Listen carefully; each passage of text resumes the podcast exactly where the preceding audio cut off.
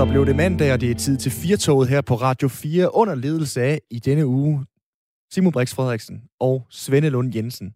Jamen, det er som om, jeg altid skal sige uh, velkommen tilbage. Fordi lige pludselig der har været ferie, og så har Anne Mette været her i sidste uge, og nu er det dig og mig igen, Svende.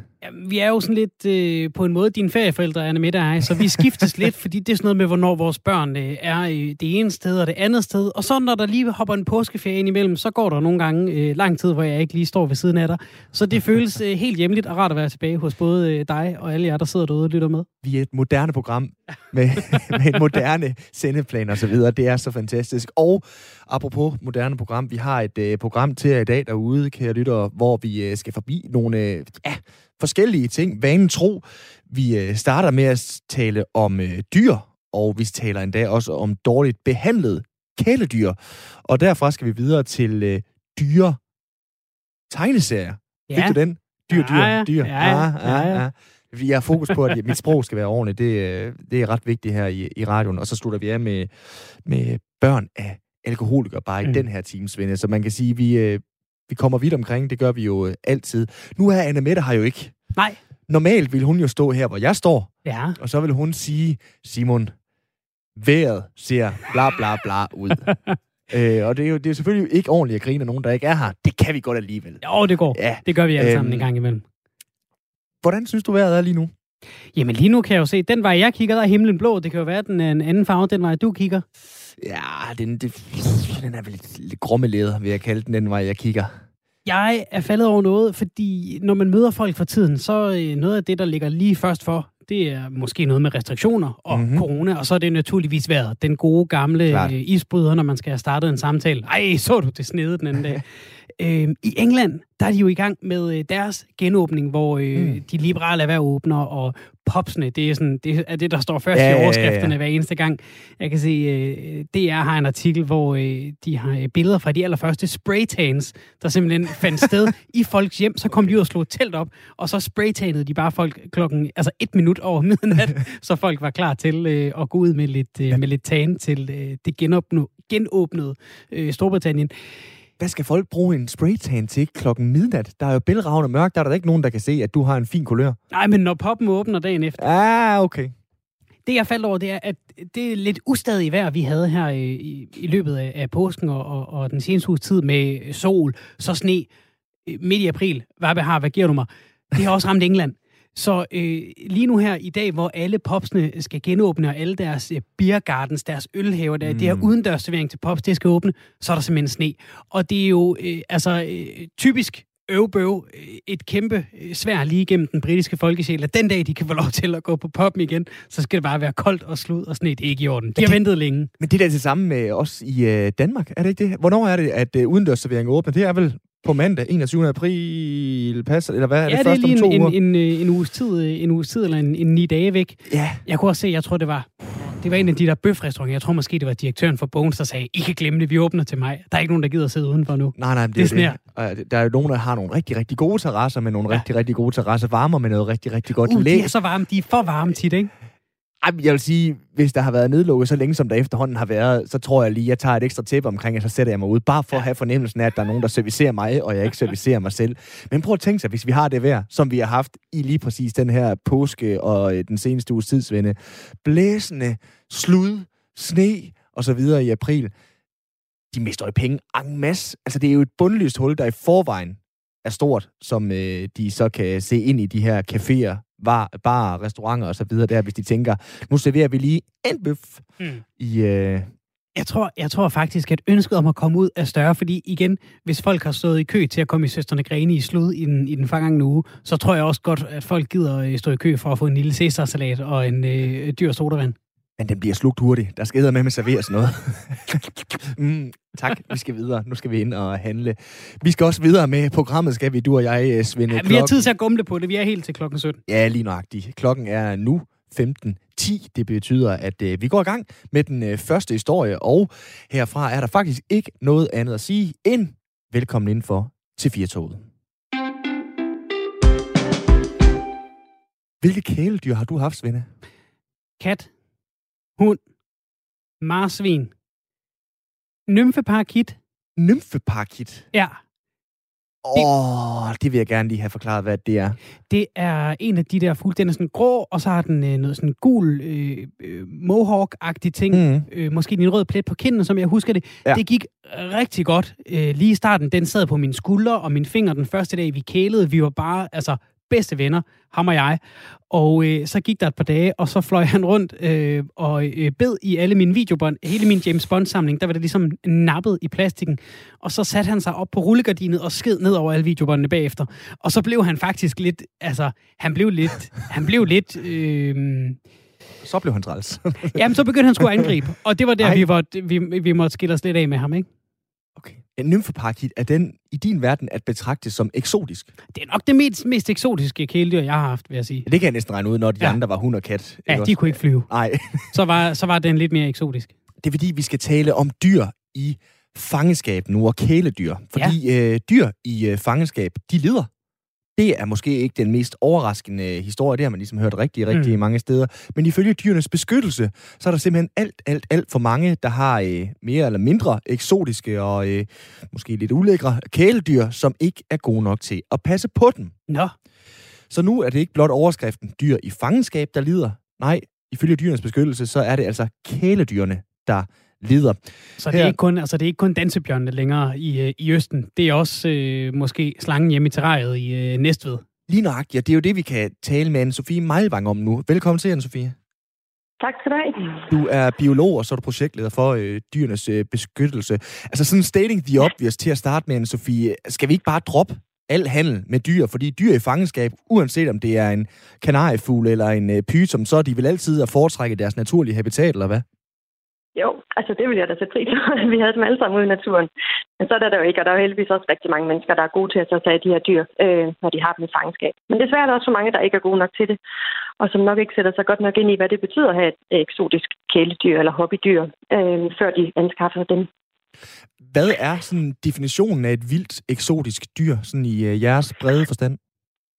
Ja, vi siger, et eksotisk dyr, det er jo så ikke, kan man sige, der ikke stammer fra Danmark, og måske for ikke ret mange generationer siden er fanget, taget ud fra naturen, eller måske er taget ud fra naturen, for man kan faktisk i Danmark købe dyr, som simpelthen er fanget i Malaysia, eller Vietnam, eller på Madagaskar, øh, og få, få ind som kæledyr. Og det synes jeg er ret chokerende. Og øh, det er klart, det kan være rigtig svært at få sådan et, et vildt dyr til at, at trives i fangenskab, især hvis man ikke øh, ved, hvordan man skal passe det. Det har nogle meget, meget øh, specifikke krav ofte til, til dens pasning og dens diæt og med hele dens pleje. Og når du siger, at man kan få de her dyr i Danmark, som måske er fanget i den frie natur i Malaysia for eksempel, er det så sådan et, jeg kan gå ned og købe i øh, det almindelige dyrecenter, og, øh, og, og ligesom jeg kan gå ind og købe et par bukser, eller skal jeg ud på det sorte marked og have fat i det? Nej, altså det er faktisk lovligt. Der er rigtig, rigtig mange øh, dyr, som er lovlige. Det er jo sådan, at dyr, som er troet ude i naturen, de er beskyttet af det, som hedder CITES, som, som sørger for, at man ikke kan handle med de her øh, troede vilde dyr. Men hvis de ikke er, er troet eller erklæret troet endnu, det kan de godt være alligevel, selvom måske kan, man har ikke undersøgt det godt nok øh, endnu, øh, så kan man faktisk have lov at holde dem og, og importere dem til Danmark. Og øh, det er jo det, vi gerne vil lave om på. Vi vil gerne have en lidt strengere regulering af det her, øh, så det ikke bliver så nemt at gå ud og købe dyr, fordi de simpelthen ikke øh, trives i fangenskab. Og så bare lige igen, uh, Anne-Sophie, for lige at få helt sådan styr på det, om vi kan få uh, nævnt nogle af dem. Altså, vi er enige om en golden retriever. Det er ikke at betragte som et eksotisk dyr, går jeg ud fra. Kan, kan du nævne nogle af de dyr? Er det, er det, er det guldfisken, eller skal vi længere ud? Eller det kunne, nej, det kan faktisk godt være fisk, jo. Altså, fisk. Og øh, mm. det er fugle, papegøjen, som vi snakkede om øh, til at starte med. Øh, der er små pattedyr. Der er nogle, som nogle små aber, som er lovlige at holde i Danmark øh, som kæledyr. Og så er det selvfølgelig reptiler og øh, padder, øh, jamen, slanger og øh, forskellige øh, jamen, fireben og så videre. Så det er den type dyr, vi tænker på, når vi snakker om eksotiske kæledyr eller hobbydyr. Hvorfor er det sådan så meget mere kompliceret at have en, øh, ja, en pyton, øh, end det er at have en gravhund? Jamen, man kan sige, at en, en pyton er jo ikke øh, lavet til at leve i Danmark først og fremmest. Øhm, så den kommer fra et helt andet miljø. Den har en helt anden øh, fugtighed og varme, den skal have, og den skal spise noget helt andet. Vi kan sige, nu har vi haft en gravhund, måske ikke en gravhund, men hunde har vi holdt i fangenskab i tusindvis af år, og vi har lært rigtig meget omkring, øh, hvad man skal til for en hund har et godt liv i fangenskab. Mange af de her øh, dyr er ikke blevet holdt i, i fangenskab i særlig mange år, og så ved vi simpelthen ikke særlig meget om det, og de folk, som køber dem, de gør det nogle gange sådan impulsivt, i stedet for at sætte sig virkelig godt ind i, øh, hvad kræver det her dyr, hvor gammel dyr det, hvad skal det til, for det sådan tilfredsstille socialt, og hvad skal det her spise. Så køber de det impulsivt, så tror de, det bare kan leve øh, i Danmark. Øhm, så øh, ja, så en bytterslange har nogle helt andre øh, krav, kan man sige, og, øh, og en helt anden adfærd måske end en gravhund. Og hvis jeg bare lige må, må blive ved med at, at spørge lidt, bare så vi, så ja. vi får alle med. Øhm, handler det her om, at vi skal være gode nok, altså man skal have en form for kæledyrs kørekort, eller handler det om, at vi aldrig må have de her eksotiske kæledyr som, øh, så, i Danmark? Fordi jeg kan jo godt sidde og tænke, ved du hvad, jeg kan da godt være god til at passe på den byton, fordi hvis den bliver i regnskoven, så dør den alligevel, når de hugger regnskoven ned for at få palmolie. Så lad den da komme hjem til mig, så kan jeg passe på den. Er det, er det alle øh, øh os, der har en øh, pyton i baglommen, der, øh, der øh, burde give slip på det i fremtiden, eller er det kun dem, der tænker, det kunne være meget sjovt? Nej, altså vi vil jo bare gerne, at man indfører det, man kalder en positiv liste, hvor man har lavet en liste over de dyr, man må holde som, øh, som kæledyr, hvor man, man går ind og vurderer ved enkelt art. Hvad skal der til, for at den har det godt i fangenskab? Er den farlig at have? Kan den have nogle sygdomme? Og, og kun dem, som er virkelig øh, er gode til at, øh, at være i fangenskab, kan man sige, eller kan få et godt liv i fangenskab, de skal på den her positive liste. Men sidder du som specialist i et andet dyr, er super god til at holde det, og ved rigtig, rigtig meget om det her, så kan du så søge om en licens til at få lov at holde det her dyr. Og så er du måske en af de få i Danmark, som, øh, som kan have det her dyr i fangenskab. Den ros må du så tage, øh, Svende. Anne-Sophie, hvad udsættes de her dyr helt konkret for? Altså, hvad ser I, der sker i øh, Næstved, i Holstebro, eller hvor hulen det nu kunne være, hvor der er et eller andet terrarie, hvor øh, de her eksotiske dyr ikke bliver behandlet ordentligt? Jamen, øh, det kan være, at de får det helt forkert at spise, og det bliver de jo rigtig, rigtig syge af og øh, dør af til sidst. Det kan være, at de går i et miljø, der slet ikke er fugtigt nok, eller der er for koldt, eller for varmt. Øh, det kan være, at de går alene, selvom de faktisk er et socialt dyr, og det lider de jo rigtig, rigtig meget over. Øh, og kan sige, at nogle af dem er meget øh, stressede af at være tæt på mennesker. Nogle får ikke den rigtige dyrlægebehandling. Øh, det kan være, fordi folk ikke har sat sig ind i, hvor dyrt det faktisk er at, at tage de her dyr til dyrlæge, eller hvor dyrt det er at give dem det rigtige mad. Så der, det er jo sygdomme øh, og bare mistrivsel generelt, øh, som de her dyr, de, de lider under. Og så er der jo visse af de her dyr, der så bliver overdraget til blandt andet jeres uh, internat i, i Roskilde, kunne jeg forstå. Altså, hvad kan I, hvad kan I se ja. der? Uh, hvor, hvor, hvor gralt står det til, når I får dem ind uh, hos jer i uh, Roskilde, for eksempel?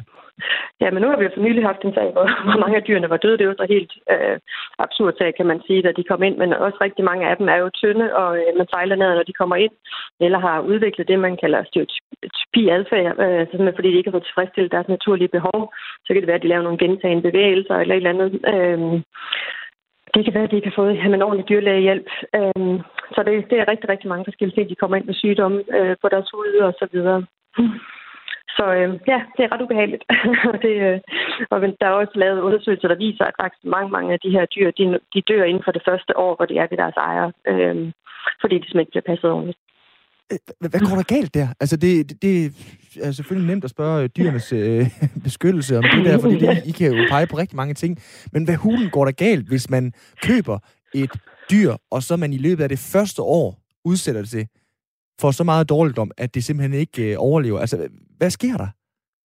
Jamen, jeg tror simpelthen, det er et, spørgsmål, at folk ikke sætter sig ordentligt ind i, at, hvor krævende det kan være at have de her dyr. Øhm, og at, at øh, ja, og de kan, nogle af dem kan jo være, kan være ret sårbare, ikke? også hvis de ikke får den rigtige pasning. Øh, så er de måske ikke så robuste. Også hvis det er vilde dyr, som ikke er, som man ikke er bygget til at være i fangenskab, eller meget, meget kompliceret at have i fangenskab. Øhm, så ja, øh, sygdomme og dårlig ernæring, øh, det er en af tingene, som, øh, eller det er nogle af tingene, som, som de dør fra. Og jamen, bare et helt forkert anlæg, ikke også, det kommer ind i. Siden øh, 1980, der er handlen med vilde eksotiske dyr steget med 2.000 procent, og det er jo en, en ret stor øh, stigning. Vil, er, er det kun den her liste, I vil sætte den på, eller, eller skal vi have noget mere information også, sådan så at, at øh, man på en eller anden måde, set med jeres øjne, får slukket lidt det der behov for at have et eksotisk kæledyr derhjemme? Fordi hvis man gerne vil have det, så kan man jo nok godt finde ud af at få skaffet det. Ja, det kan man nok desværre, men selvfølgelig ja, så vil vi jo ønske, og vi kan prøve også at informere så meget vi kan om, hvor, hvor, hvor besværligt det kan være at have de her dyr. Så det er et spørgsmål, vi rigtig gerne vil have, at folk sætter sig ind i, for de køber. Der er også mange af dyrene, som bliver meget gamle, altså sådan en papegøje kan blive måske 50 år gammel, ikke? så det er jo næsten et helt menneskeliv, man skal tage sig af den her papegøje. Ikke? Øhm, så sådan noget er også værd at sætte sig ind i, før man anskaffer sig så det her dyr. Øhm, så det er selvfølgelig både, ja, vi vil gerne have lovgivningen ændret, men vi vil også gerne have folk tænker sig rigtig godt om, før de, før de anskaffer de her dyr, og tænker kunne det være, at det var en, en hund eller en kat, øh, som man selvfølgelig også skal passe rigtig godt, at det var et bedre alternativ. Og hvis vi lige skal prøve at blive lidt konkret på nogle af de dyr, som I gerne vil have, man ikke skulle kunne holde som kæledyr i Danmark, øh, måske bare lige for at stikke kniven lidt ekstra ind i, i børnefamilien derude, for øh, bare så de kunne se, hvordan den fremtid ville se ud. Fordi det er jo også tit øh, nogle gange de små, der, der driver det der kæledyrsønske frem. Hvilke sådan, konkrete dyr, der er populære herhjemme, øh, skulle man i jeres øjne ikke have mulighed for at holde her? Altså, jeg synes for eksempel, at sådan noget som de her små silkeaber, der mener jeg, at man skal have en helt speciel viden for at få lov at tage dem ind og holde som kæledyr i Danmark. Og der er også rigtig mange af krybdyrene, som slanger for eksempel, som, øh, som der på ingen måde er egnet til børn øh, som, som kæledyr. Øh, så det kunne være sådan noget som dem. Ikke? Der er jo mange fugle, der har meget specielle pasningsbehov, og sådan set også fisk. Og, øh, og fisk er der også en rigtig stor dødelighed på i, i fangenskab. Så jamen, det, det er næsten hele vejen rundt, kan man sige. Ikke? Men, øh, øh, Ja, det er nogle af dem, vil jeg sige. Og nu er vi så inde på det, altså restriktioner er relativt populært, må vi jo sige, de her år. De restriktioner, I ønsker i halen med kæledyr, det er ja. hvad? Jamen, det er jo netop, at man i stedet for med i dag, der har man en negativ liste. Der er en liste over de dyr, man ikke må holde som kæledyr i Danmark. Det kan fx være tiger eller, eller løver. Øh, at man så i stedet for laver en positiv liste, som er helt, en helt afgrænset liste af, hvilke nogle dyr øh, må man have i Danmark. Øh, og skal der nogle nye dyr på den her liste, så skal de igennem sådan en helt øh, stor undersøgelse, hvor man, man finder ud af, hvad deres adfærd og deres behov osv.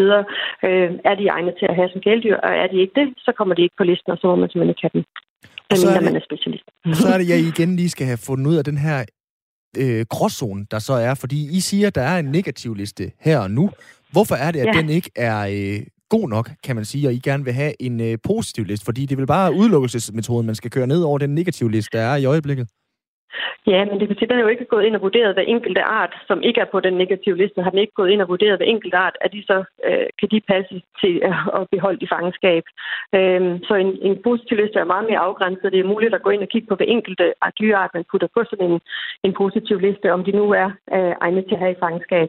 Øhm, det er også sådan, hvis man går ud og finder en ny dyreart, så, så vil den jo ikke være på negativ liste, men var det en positiv liste, så vil den heller ikke være der, og så vil man så ikke have lov til at holde den som, som kæledyr. Fordi nu, der, der vil den jo ikke være der, hvis man fandt en ny art, som man synes var spændende at holde som, som kæledyr.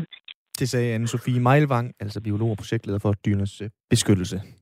Så håber jeg jo lidt, at når de laver så, altså hvis, hvis de får det her igennem, så lave negativ listen om til en positiv liste, og så skal gå alle dyrene igennem igen, så får tigeren og løven jo teoretisk set en ekstra chance for at komme på, ikke? At man lige kigger på dem og siger, kunne man godt have en tiger i baghaven? Det vil være episk vildt. Øh, så kan du så samtidig, nu havde vi jo øh, Sebastian Klein med i øh, ja, ja. fredags i øh, programmet til at tale verdens 100 mest øh, troede dyr. Mm. Det er jo også en slags øh, negativ list, vil jeg gætte på. Det vil bare lige at lægge den med i, øh, i handlen og så sige, dem skal du nok ikke have lov til at have. Ja, vi starter ved 101. vi starter ved nummer 101, det er der den næste liste starter, ikke? lige nok det. I sidste uge der blev en uh, tegneserie fra 1938 solgt for 20,4 millioner kroner og blev dermed den uh, dyreste tegneserie i historien. Hold da op. Læste du tegneserier, da du var lille, Simon? Det gjorde jeg. Hvilken, hvor, hvor er vi henne her? Øh, Altså, hvad var favoritterne? Jamen, jeg var jo kæmpe Spider-Man og Batman-fan. Ja. Øh, jeg kan blandt andet huske, at jeg havde en tegneserie. Jeg ved ikke, hvordan hulen de kom afsted med det, men de havde lavet en tegneserie, hvor Spider-Man og Batman arbejdede sammen, selvom uh, de var ja. hver deres øh, superhelte-univers. Den eneste DC Comics, og den anden øh, øh, Marvel og så videre. Og så var der jo også den helt fantastiske svinde. Stålanden. Uh, ja. Kan du huske den? Genial. Genial. Helt klasse. Den var jeg virkelig, virkelig øh, fascineret af og vild med. Splint og øh, Henrik Havbart og sådan, uh, her, jeg var stor forbruger af biblioteket. Ja. Altså masser af gode øh, tegneserier. Jeg øh, kom aldrig rigtig videre til de der voksen tegneserier, altså de Ej. der, hvor det blev meget voldsomt. Jeg var lidt mere på Jumbo Bogs øh, Graphic stat, novels, ja, lige det, præcis. det hedder. Ja. Nå, men den her øh, tegneserie, der er altså blevet solgt for 20,4 millioner kroner, den hedder Action Comics 1, og på forsiden der er der et billede af Superman, der løfter en bil.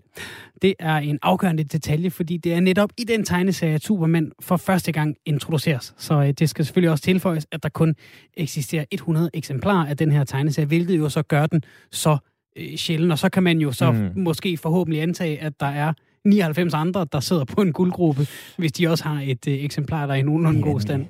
Det er helt sindssygt. Det hvad man lige skal hjem og kigge i uh, kælderen og se, om man har uh, en af dem liggende. jeg vil godt vide, hvor meget min stålanden er værd. Den er måske ikke 20,4 millioner værd. Og hvordan kan en tegneserie være så mange penge værd? Det kan du svare på, Mads Blum, vært på øh, podcasten Tosse med tegneserier.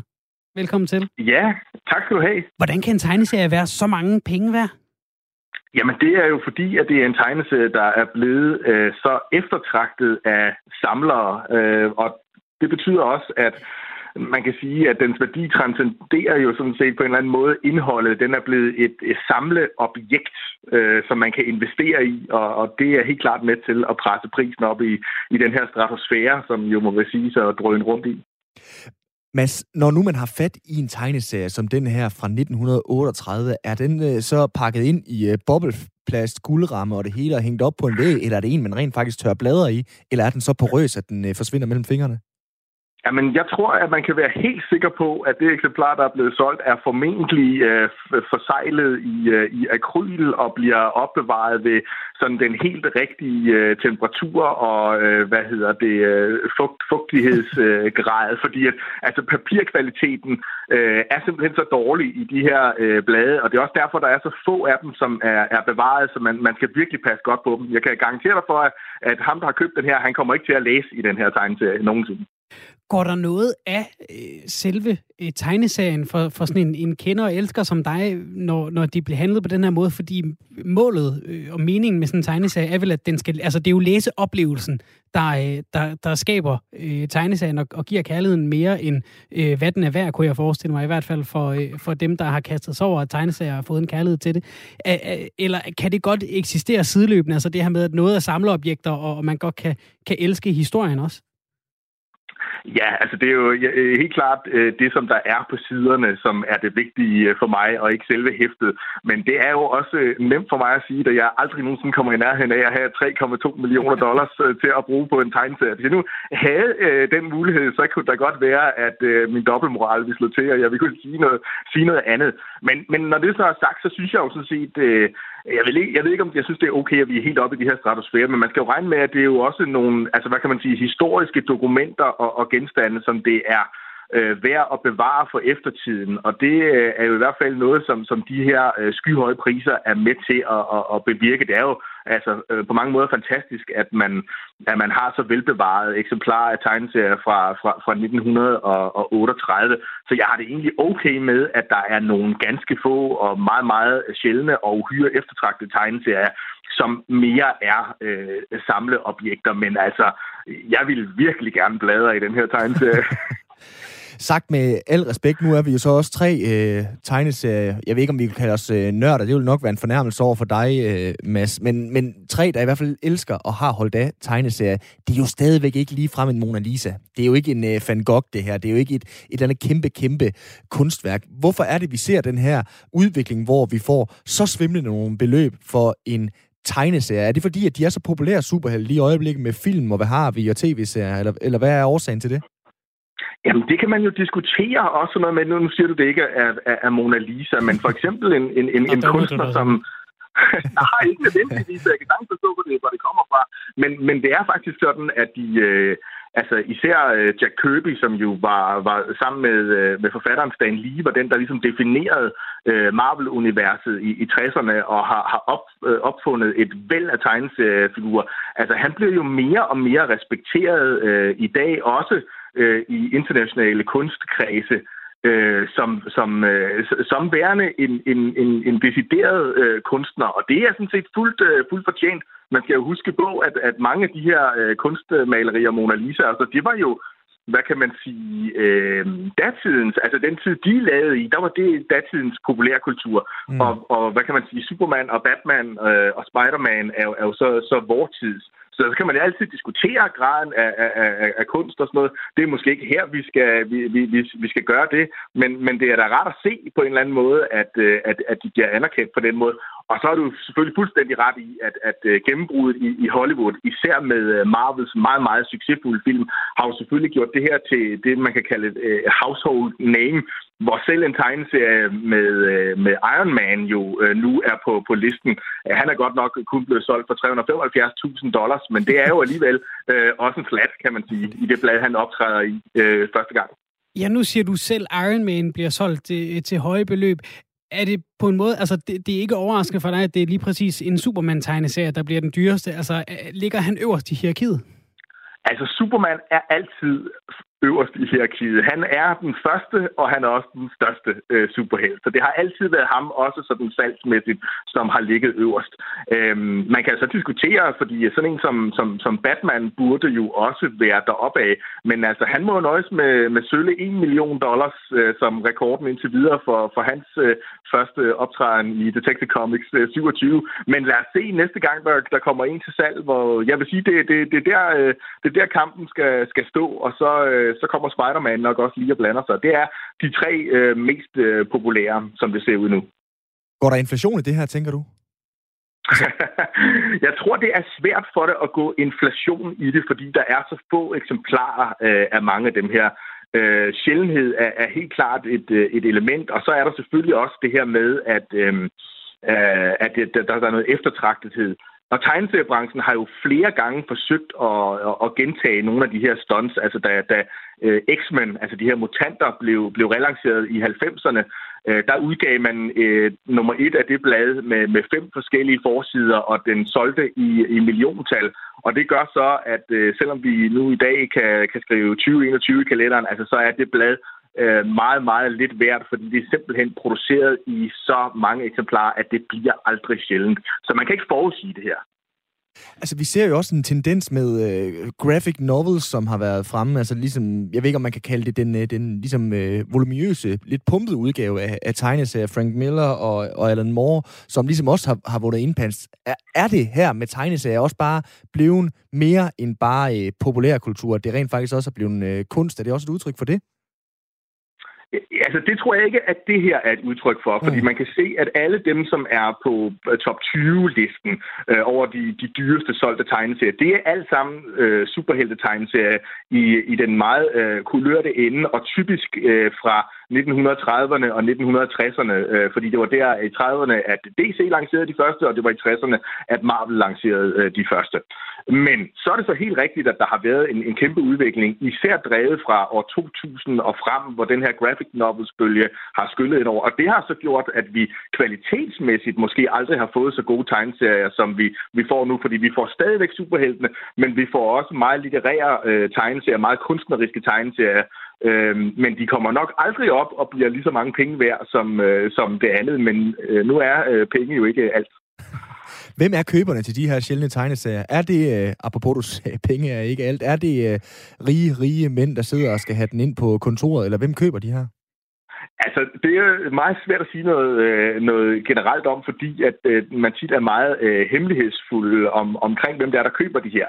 Men jeg synes i hvert fald, at jeg kan nævne, at en mand som øh, skuespilleren Nicolas Cage, som de fleste kender, øh, har haft en kæmpestor øh, tegneseriesamling, og blandt andet har haft ejet, øh, hvad hedder det, Action Comics øh, nummer 1, Øhm, en gut som Norm Eisen, som er advokat og forfatter og var juridisk konsulent for demokraterne under rigsretssagen mod Donald Trump, øh, har en kæmpe tegneseriesamling. Det opdagede man blandt andet ved, at hans, øh, da han blev øh, interviewet her i de her coronatider, så, så afslørede hans øh, famøse væg, at øh, der hang original tegneseriekunst. Men den absolute topscorer, det er jo øh, den libanesiske milliardær Ayman Hariri, øh, som angiveligt skulle have 1000 øh, sjældne tegneserier. Og blandt andet, så skulle han faktisk eje hele to eksemplarer af Action Comics, fordi han har nemlig øh, købt det, det som øh, Nicolas Cage han, øh, han øh, ejede, da, da Nicolas Cage kom i økonomiske ufører. Så der er altså kun 98 eksemplarer øh, af bladet øh, i, øh, i, i, i omløb andre steder, så, øh, så det er endnu mere sjældent end det. Nogle samler på frimærker, og så nogle samler på, på tegneserier. Hvilke tegneseriefigurer sælger godt her øh, til lands i Danmark? Øh, jamen, der, øh, hvad hedder det, Anders And er jo den, den, den absolute øh, topscorer, og, øh, og Tintin, øh, det er sådan nogle af dem, der, der, der er allermest populære. Der, man, der, der kigger man, øh, der, der er vi lidt atypiske i forhold til, øh, til amerikanerne. Øhm, hvad hedder det? Og hvad, nummer, hvad hedder det? Jumbo-bog nummer 500 er jo netop, øh, netop udkommet på dansk, så, så de, er, øh, de er still going strong. Jeg øh, fik, da jeg var måske 9 eller 10, tror jeg, der fik jeg et Anders Sandblad, hvor der var fire, altså Rip Rapperup. Der var en ekstra Rip Rapperup på siden, og så sagde ham øh, nede i den lokale tegneserieposition, han sagde, den skal du holde fast i, den bliver penge værd. Og det var som om, den dag aldrig rigtig kom. Er, er den dag kommet endnu, hvor sådan nogle ting er, er penge værd, Mads? Nej, altså jeg vil sige, hvis du, hvis du rigtig skal op og, øh, og, og, og kunne købe en, øh, en, en, en bedre middag på, på Noma eller sådan nogle steder, altså så, så er det Anders Sand nummer 1 fra 1949, du skal have fat i. Nå, den har jeg ikke. Hvis du har, nej, hvis du havde den i perfekt stand, så, så, så havde du 250.000 gode danske kroner lige der. Så er det oppe på loftet hjemme ved mor og morfar, kan man godt øh, sige. Ja. Hvilke dyre tegneserier har du selv liggende derhjemme, øh, Mads? Jamen, altså, jeg har faktisk... Jeg, jeg, åh, altså, nu skal jeg passe på, min bedre halvdel, hun sidder jo inde ved siden af. øhm, så det, det ved jeg ikke helt, om jeg vil snakke så meget om øh, her. Men, men faktisk, faktisk, der har jeg ikke så mange sådan rigtig øh, dyre øh, tegneserier. Jeg tror, at, øh, at, at de dyreste, jeg har, altså hvor det er sådan på, på enkeltstyks, der, der er vi op omkring en, en, en 2-3.000 kroner. Øh, men det er fordi, det er nogle meget lækre udgivelser, som er lavet i, øh, i relativt små, øh, øh, i små øh, oplagstal.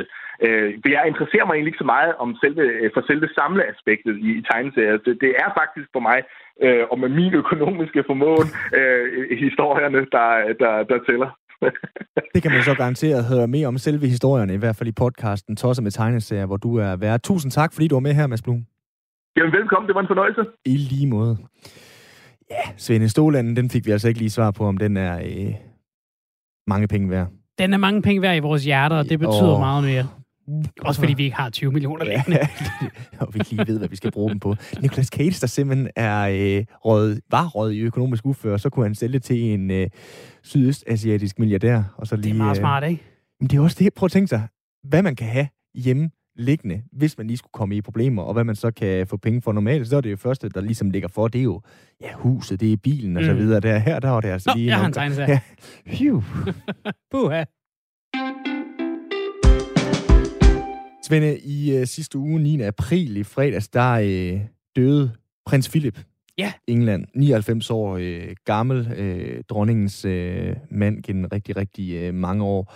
Og øh, meget sådan 2021-agtig historie, så kunne jeg læse i øh, BT i dag, at øh, det har medført en kæmpe klagestorm. At, at han døde? Ikke, ja, ikke ja, indirekte, kan man sige, men øh, at øh, hans død, den blev dækket så meget. Ja. Man kan sige, øh, Englands pendant til Danmarks Radio, statsradiofonien, det er jo BBC. Ja både BBC 1 og BBC 2, altså deres DR1, deres DR2, de valgte at øh, sammensende, fordi at det her det er så stor en begivenhed, mente man i Storbritannien, ja. at det skulle bredes ud til så mange som muligt. Det er lidt ligesom, når vi har set øh, pressemøder her til lands. Mm. Det er også ligesom, når vi nogle gange har set, øh, hvad ved jeg, OL-finaler i håndbold, eller lignende store, store sportsbegivenheder, så skal det sammensendes, selvom det er nøjagtigt det samme, der sendes på både TV2 og DR1. Det kan virke unødvendigt, vil jeg også sige. Ja, det synes jeg jo egentlig også, det kan være nogle gange. Øh, altså, fred være... Jeg ved ikke, om det er, fordi de går op i seertal, men øh, det, der så skete i øh, Storbritannien, det var, at øh, blandt andet Masterchef blev annulleret. Åh, oh, nej. Ja, det er jo nemlig det. Åh oh, nej, siger du og griner. Du skal ikke grine, fordi for mange er det et ugenligt højdepunkt i Storbritannien, og derfor medfører det en decideret klagestorm oh, nej, til da. BBC. Dækningen af nyheden om prinsens død deler vandene, som der står. Dagbladet skriver, at BBC de har oprettet en separ- et separat websted. Hold da op. Hvor offentligheden kan registrere klager, hvis de mener, at tv-dækningen er for omfattende. Altså, der har simpelthen været så mange klager, at de er nødt til at lave det et separat sted, en separat mm. server, hvor de her klager, de kan modtages, fordi folk, de var rasende over, at Masterchef blev øh, annulleret. Man kan jo give klagerne ret i, i, det, i den, den her scene, at et gammelt menneske øh, dør, er der jo for så vidt mm. ikke noget øh, breaking news i. Altså, han var 99 år gammel. Den dag måtte jo komme på ja. et eller andet tidspunkt. Ikke for at forklare det, at han dør, eller at andre øh, gamle mennesker dør overhovedet, men, men, men det er jo, det sker jo, og det sker jo hele tiden. Nelson mm. Mandela, han dør også en dag. Altså, det, han gjorde det ikke. Altså, ja. prins Henrik døde. Øhm, det sker jo. Og, og, og det er som om, især med de kongelige, så den dækning, det får, den er rigtig stor rigtig tit. Jeg, jeg er så ikke sikker på, at Masterchef er lige det, der vil få mig til at knække over og sende en klage, men, men bevares. Hver Ej, til sin. Ja, lige præcis. Man kan sige, der ligger jo et eller andet skuffedej af øh, nekrologer, som altid er klar til at blive ja, ja. publiceret, fordi de godt ved, at så kan vi smække en gul farve på vores mm. Øh, hjemmeside, uanset om det er DR, TV2 eller hvad hulen det nu kunne være, og så kan vi skrive om prins Philip eller om vores øh, prins Henrik, dengang han øh, døde. Og de, fred være med, og fred være med dem, de skal selvfølgelig have en, en hulens masse øh, omtale. Det er nogen, der fylder rigtig meget sådan i vores øh, brede kultursfære. Men generelt, det der med at have to tv-kanaler, som er relativt tilgængelige, og som sender nøjagtigt det samme, det forstår jeg ikke. Nej, og jeg vil sige, nu står jeg og tænker lidt over, så er, jeg, så er jeg faktisk vendt på en tallerken, fordi når der er nogen, der er død i en familie, så tror jeg, at der skulle ret meget til, før jeg ville have lyst til at være den, der fik det til at handle om mig selv, og hvad der var i mit fjernsyn. Jeg tror jeg ikke, jeg ville have sendt en klage, faktisk. Jeg tænker heller ikke, jeg ville have sendt en uh, klage. Jeg tænker, jeg havde sat en, en film på, og så havde jeg levet med det, og så tror jeg også, jeg havde overlevet ikke at vide, hvem der vandt Masterchef lige præcis i uh, fredags. Det kan jeg nok godt vente en uh, uges tid med. Hvornår har du sidst læst en øh, fagbog, Simon? Øh... Eller måske sådan en selvhjælpsbog? Jamen, jeg er jo delvist i gang med øh, Svend Brinkmans bog, og han vil nok blive rigtig, rigtig rasende over, at jeg kalder det en, øh, en selvhjælpsbog, fordi det er jo anti-selvhjælpsbøger, men ah. det er jo sådan lidt metagtigt, fordi hans bøger jo tit og ofte indirekte fungerer som selvhjælpsbøger. Og når du siger delvist i gang, så betyder det, at du er gået i stå, ikke? Ja, du har fuldstændig ret. der er lidt imellem, at øh, man måske kaster sig over en af den slags bøger. Der er det nogle gange lidt nemmere lige at tage en øh, Jonas-bøg eller et eller andet i øh, bogreolen. Ja. Det kan måske også være svært at finde en, hvor man tænker, oh, det her det er lige mig, fordi der, det er jo en, en sådan en fyldt bogreol tit med, med, med fagbøger. Ikke? Altså, mm-hmm. Så skal man se, åh, oh, vil jeg lige igennem de her 200 øh, sider for at se, om det passer på mig. På onsdag, der kommer en bog, som øh, over en halv million danskere øh, kan øh, se på hylden i boghandlerne og lige dvæle et øjeblik ved og tænke, hmm, det passer faktisk på mig, det der, fordi den hedder Vores Forældre Drak, og øh, det er ikke svært at regne ud herfra, hvad den så øh, handler om. Bogen, den øh, giver blandt andet konkrete øh, redskaber til at øh, arbejde med det, der bliver i en, når man vokser op med øh, forældre, der var alkoholikere. Camilla Skov, du er Ph.D. i folkesundhedsvidenskab, og du er selv vokset op som barn af en alkoholiker og har hjulpet andre i øh, samme situation siden 2013. Velkommen til. Tak skal du have. Og det er altså dig, der har skrevet den her bog, Vores Forældre Drak. Hvorfor har du skrevet den? Jamen, øh, det har der været et par, et par årsager til. For det første, så øh, har jeg gerne vil bidrage til netop at sætte lys på, hvad det egentlig betyder at vokse op med forældre, der drikker. Heldigvis så er der jo efterhånden flere og flere, der stiller sig frem og fortæller deres historie, så, øh, så jeg føler, at, at der kunne jeg også bidrage med noget. Øh, og derudover så oplever jeg faktisk også, at selvom der bliver heldigvis snakket mere og mere om, hvad det vil sige at vokse op med forældre, der drikker, så mangler der faktisk også noget fokus på, hvordan er det så, vi kommer videre. Øhm, og det er som om, at der ligger noget der ligger noget modstand, og der ligger nogle blokeringer hos os, der vokser op i mistrivsel, som der ikke særligt tit bliver sat ord på, og som i virkeligheden er noget af det, der gør det allersværest at skabe en forandring og skabe et bedre liv for sig selv.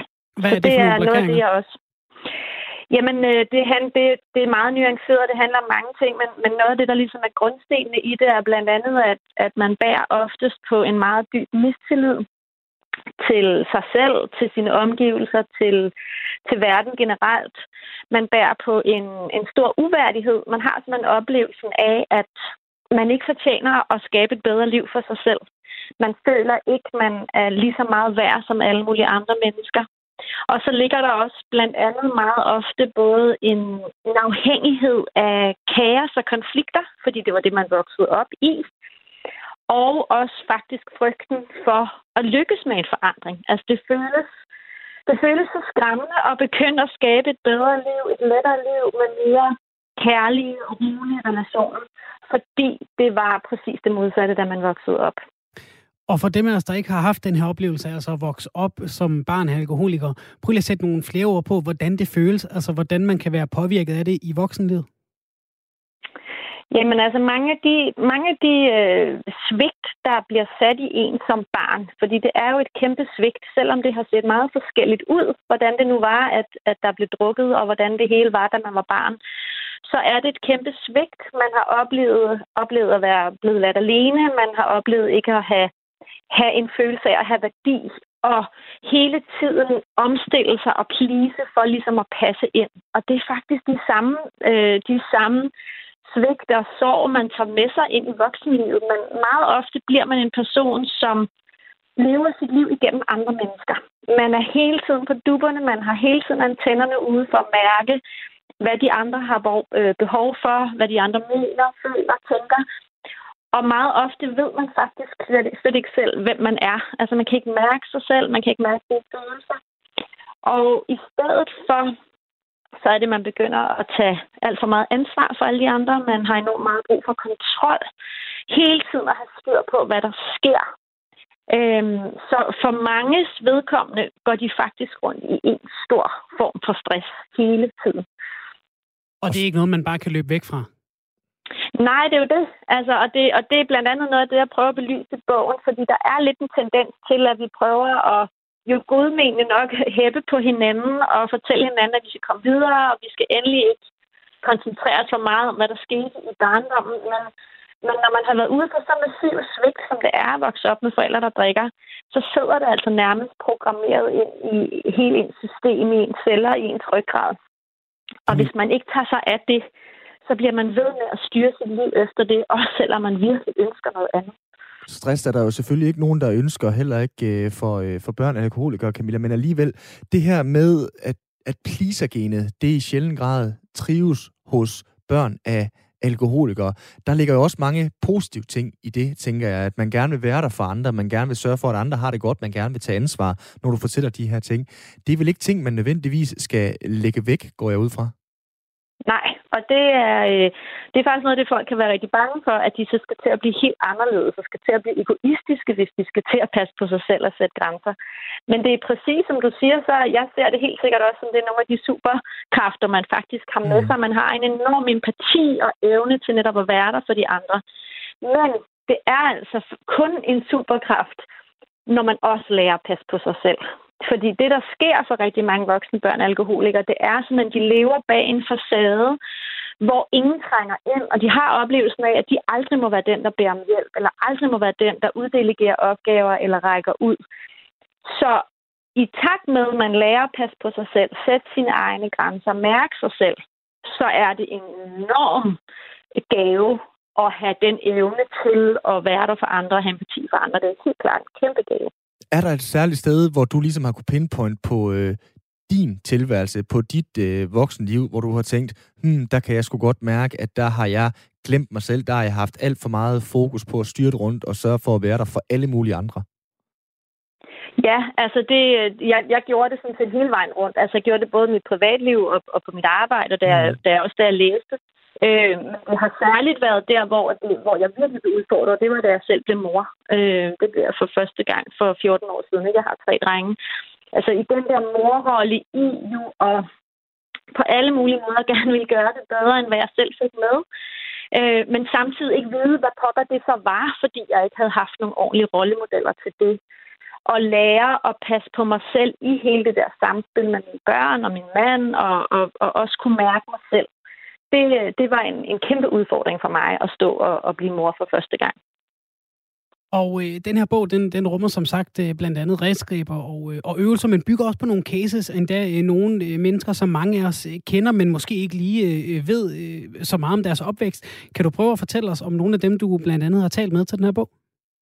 Ja, jeg har været så heldig at få, øh, få fem øh, kendte rollemodeller med, hvor at øh, det blandt andet er skuespiller Ditte Hansen og politiker Pia Olsen Dyr, som har, øh, har delt deres historie. Det er også blevet til, til øh, podcast, som man kan, kan høre. Den kommer også ud på onsdag.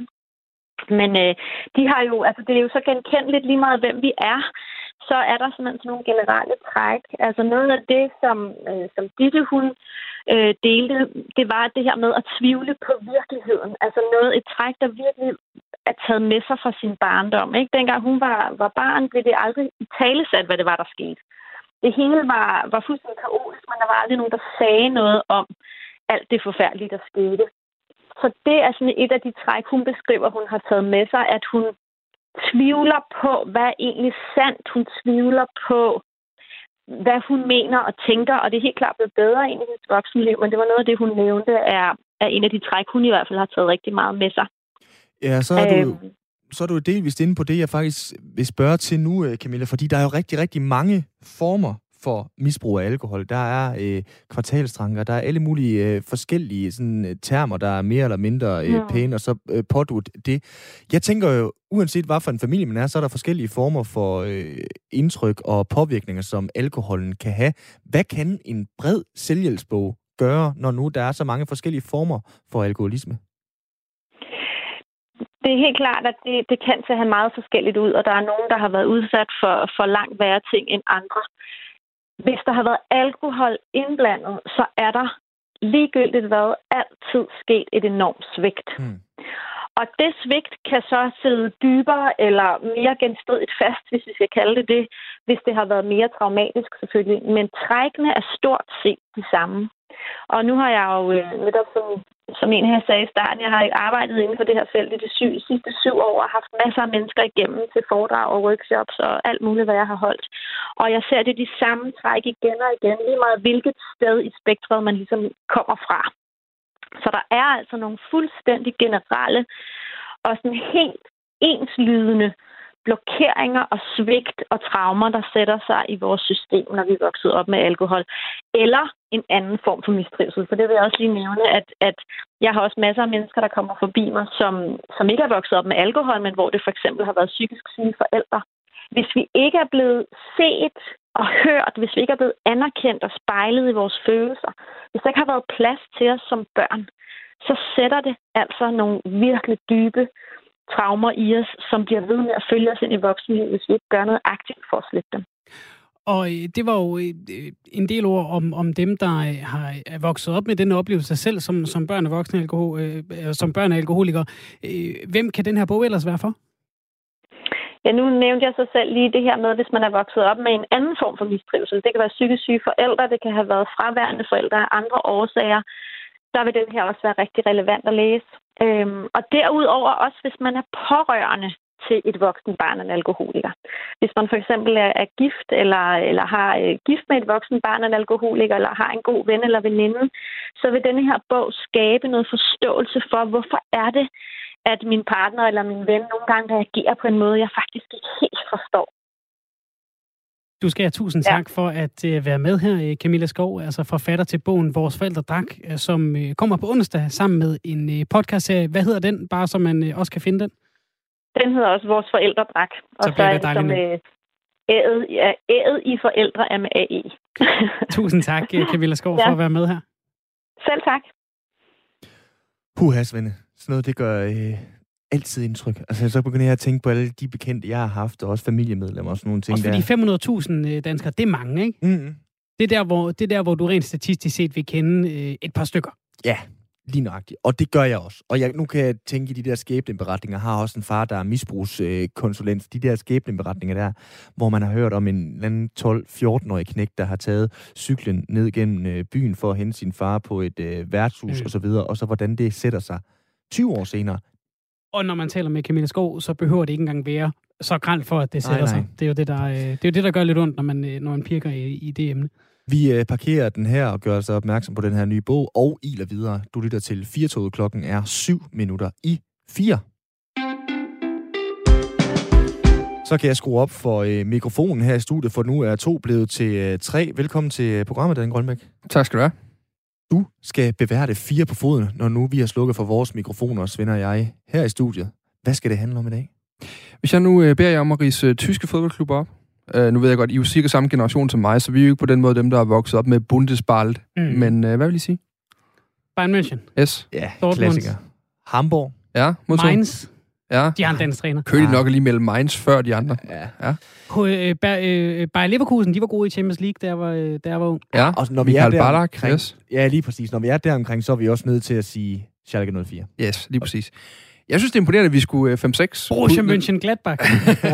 der har jeg en. Simonsen spiller. Øh, vi har fået den, vi skulle bruge her nu. Det var egentlig bare Okay. for at lave en elegant radioindledning på, at vi skal snakke om Schalke 04. Øh, Schalke 04 er de her øh, øh, blåblusede øh, helte fra Gelsenkirchen. Øh, Ebbe Sand. Ja, Ebbe Sand, lige præcis. Søren Larsen øhm, og Frederik Grønov, jo PT, målmanden, der står for, for Schalke 04, eller det gør han så faktisk ikke øh, for nu af. Fordi, Det tror jeg måske ikke, han vil have, men øh, snakker for højt om, han har gjort. Præcis, fordi de øh, spiller usandsynligt ringe lige i øjeblikket. Øhm, Schalke 04, bare lige for at rise op, hvis man ikke er fodboldfan, så er det jo sådan et traditionelt storhold i, i Tyskland. Det er en af de allerstørste idrætsforeninger i Tyskland, med usandsynligt mange tusind medlemmer og har jo traditionelt set haft et, et hold, der gjorde sig gældende i toppen af Bundesligaen. Mm. Øh, da Ebbe Sand var dernede, der var det et tophold. Altså, det var dem, der var den tids Borussia Dortmund, mm. altså, som var, ligesom var første udfordreren til, øh, til Bayern München. Mm. De tog et, en gang i mesterskab i sidste spilrunde, øh, gjorde det ikke? Jo, lige præcis, og hvis du tænker tilbage til 2011, øh, der var de jo faktisk i semifinalen i Champions League. Det er rigtigt, ja der slår de jo, øh, der, der går de jo faktisk, øh, ryger ud til Manchester United, øh, men slår faktisk Inter Milan ud på vejen ja. i kvartfinalen.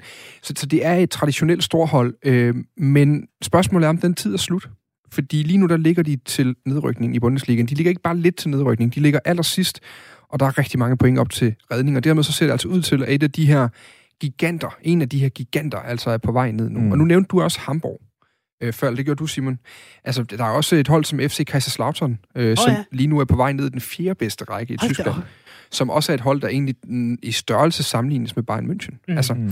Men vi skal fokusere ind på Schalke 04 i dag, øh, og kigge på, hvad er det egentlig, der er gået galt, og, og hvor er de på vej hen, fordi Hamburg ligger i anden Bundesliga nu, Kaiserslautern sejler nedad i rækkerne.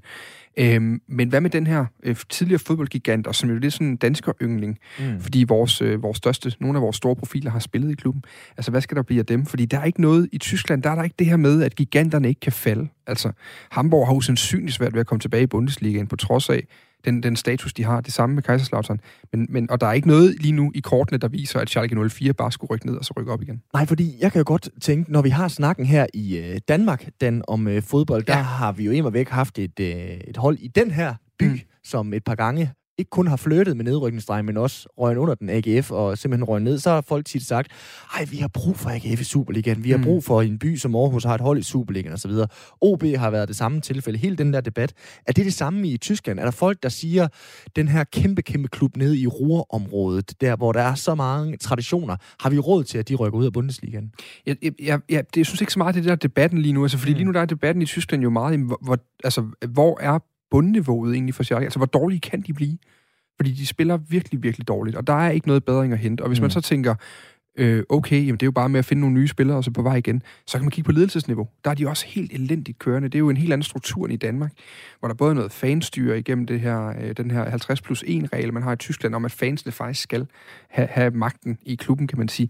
Men der er også noget i forhold til, at, at ledelsen dernede, der er jo sådan noget med et advisory board, og så et supervisory board, og der er lidt, lidt uklart, hvem der egentlig styrer klubben lige nu. Mm.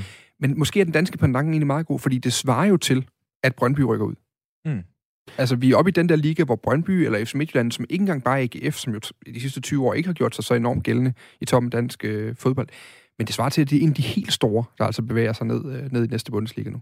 Hvilken kyndig fodboldekspert skal du tale Schalke 04 med? Ja, men der er kun én i Danmark, man sådan for alvor kan, øh, kan tage det her uh, helt, helt tæt på, uh, på Gelsenkirchen med, og det er, det er Ebbe Sand. Altså, uh, tidligere landsholdsbomber, nuværende angrebstræner for, for landsholdet, kigger ind og er med en times tid mellem 18 og 19, uh, hvor han altså bidrager med sit perspektiv.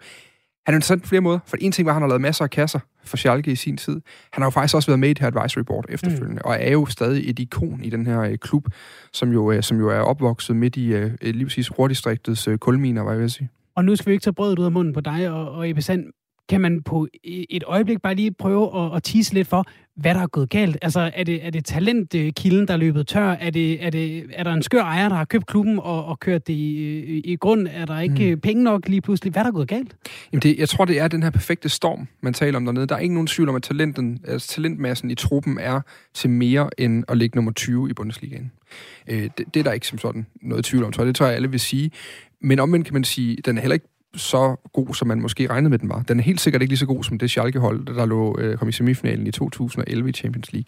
Og derudover så er det en klub, der har været i sådan ledelsesmæssigt moras de sidste par år. Altså, der har været en sådan traditionel stærk mand, der hedder Clemens Tønnis i klubben, som forsvandt sidste år. Øh, og siden da, der, er det, der har det været lidt uklart, hvem der egentlig lige ledte tingene dernede. Og det, det betyder helt sikkert også noget, når man skal lave strategi. Nu har vi et minut tilbage, Dan, inden at der kommer øh, nyheder, så lad os lige yes. hoppe ned af memory lane, fordi når du siger traditionelt stærk mand i Schalke, ja. så kommer jeg jo til at tænke på en, der øh, røg cigar, sad i jakkesæt ude på bænken, og var med oh. dengang i starten af nullerne, hvor de var lige ved at vinde mesterskabet over Bayern München, men så scorede Patrick Andersen i Hamburg på et indirekte frispark, tror jeg det var, og så røg mesterskabet, efter Schalke var færdig, fra Schalke 04 og til... Jeg kan se, Svend han står derovre og googler cigar, Hamburg. Schalke. Hvad hedder han? Øh, jeg kan ikke huske det.